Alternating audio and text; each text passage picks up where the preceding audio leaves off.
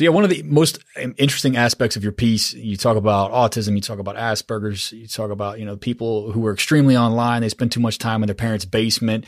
You know, they're socially and economically downwardly mobile. They're in that, you know, millennial Gen Z generation, maybe some Gen Xers in there. And, and they're seeking, you know, answers as to why they are the way they are. There's been an explosion in autism spectrum diagnoses. And you suggest in your piece that, you know, this has very, very strong political economic origins. And, and that right there gets to the heart of what essentialism does, right? Mm-hmm. It covers over deeper political and economic and class oriented transformations in society. And it, and it obscures the kind of real reality, the causative, you know, the causative forces there for us. So unpack that. Like talk to me a little bit about this explosion in autism as a diagnosis and then tie it to the kind of neoliberal hellscape that so many people find themselves trapped in.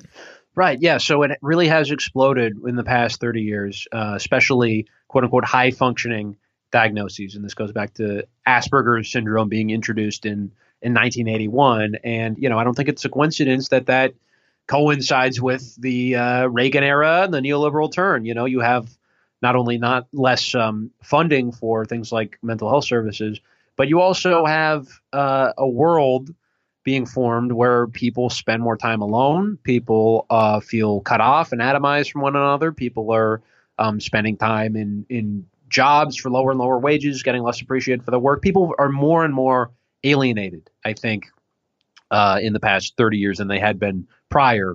And it's not a coincidence that you have the rise in a diagnosis diagnosis that's is characterized by social isolation and alienation. Um, and you know, you look at today, there are more people who are seeking out answers, as you said, for why they are the way that they are, and that's a autism provides sort of a an easy, um, reasonable response. And you hear a lot of times um, people who are not diagnosed wondering aloud, "Am I autistic?" And this is something I experience in comedy quite a bit. Is you'll hear comedians saying like, "I think I'm autistic. I, you know, I spend a lot of time alone. I uh, can't hold a job, and all these things that are."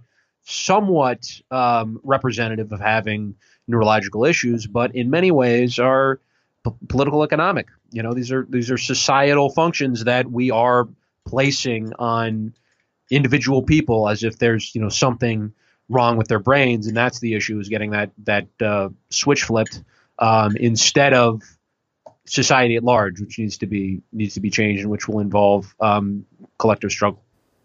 Right. I mean, and then again, like like just like I talked about in, in other realms of like the intersection of science and politics and, and political economy, right? Like it's always both and, right? Like you know, yeah. th- that's not to say like I think some people on the left will then therefore say like, oh, there's no such thing as autism, there's no such thing as ADHD. It's just a manifestation of our broader social, political, and economic context. And it's like, uh, I wouldn't go that far, right? Because being uh, like two people in this conversation who have you know a neurotypical diagnoses of some kind, right? Um, whatever the fuck that means, right? I think you just have to always add that modifier whenever you're using a essentializing category. Yeah. Like, yeah, okay, so I got this diagnosis, whatever the fuck that means, right? Like right. you put it under erasure in that way and kind of like, uh, you know, totally. Uh, you, yeah, yeah, you, no, I repent immediately after saying. Uh, yeah, I think that's an important thing to always reiterate because you know I'm not a postmodernist. Not that I fully understand what that means, but I don't have right. this sort of scorched earth view that everyone is a blank slate uh, and you know everything is filled in by culture. It's not true at all. We we all have our own innate impulses and unique minds, but the way we understand those minds and and the uh, way that they function um, in the economy and education and all those aspects of social life, those are political questions. Absolutely. Yeah, and it's the reality that like capitalism and our social forms of organization are the things that make our uh, atypicality a problem in the first place. Hundred right? percent. Yeah. You know, so I mean, what are some of the ways that like your, you know, quote autism, uh, you know, prevent you from conforming to the dominant ways of like disciplining, you know, subjects? And I'm working particularly like, you know, since we're not just fucking Foucauldians here, working class subjects, right? Who yeah. have to be subjects to power and have to produce for capital and and you know in in ways that your diagnosis um, atypicality you know prevents people from from being good little worker bees, right? Right. Yeah. No, I think a lot about uh, this is something that happened to me 10 years ago, and this is not a woe is me story at all. This is just, I think, something that illustrates the point. Uh, I had just dropped out of college. I was 18, living at home. I um, applied to a grocery store to be a, a bagger at the grocery store and I had an interview, and it was going really well. The interview was going pretty well. And towards the end, the person interviewing me asked, uh, "Okay, so what would you say is your weakness?" And my, I just, I'm an honest person to a fault, I think, and so I said, "I'm a slow learner," which is not something you want to say in a job interview.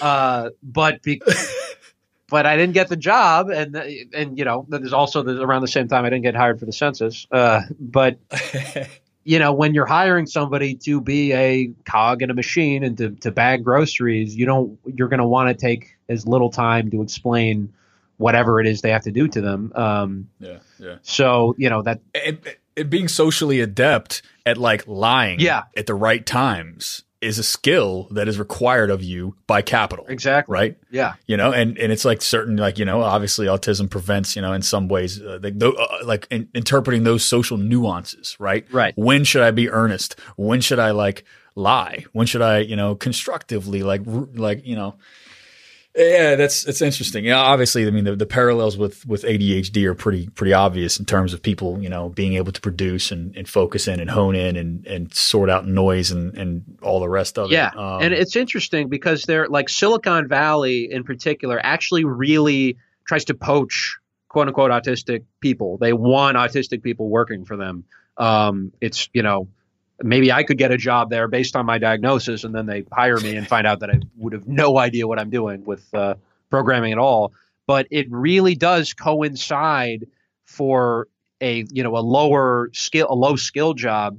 Um, it's it's the opposite. You don't want to hire an autistic person, um, and that's because you know in many ways the diagnosis coincides with how many hours a week you can work and how much yeah how much capital you can reproduce and if you're a silicon valley genius you can do well you can reproduce a lot of capital you can't do that if you're a bag boy who keeps you know getting can't you know fit the the uh, groceries in the right way without it getting you know without things leaking or breaking yeah, it keeps having like awkward conversations with uh with customers yeah. or, or whatever, right? Like you know, it's just like it's just uh yeah. I mean i think it's, it's there's no there's i mean look we, we like to joke on the people who not joke but like kind of lament or kind of roll our eyes at the like the gen z types who sort of fetishize their diagnosis and and you know they have in their twitter bio they have like six or seven things you know they're, they're about them disabilities uh, whatever diagnoses right. whatever have you impairments that they like to sort of wear on their sleeve and make it their identity and it's really become like the basis of like campus left culture and i don't like to use that uh,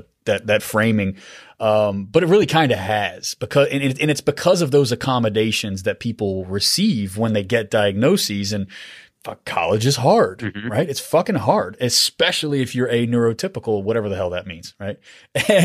uh, put it under erasure. Um, and who wouldn't want accommodations? And my God, I wish I could have gotten some accommodations. I wouldn't have gotten so many fucking D's, you know, and had to change my major so many times and like hobbled to to graduation. Um, that might surprise some people. This concludes your free teaser of this week's B-side. Head over to patreon.com slash deadpundits and subscribe today to hear the rest of this episode and to double your DPS pleasure each week.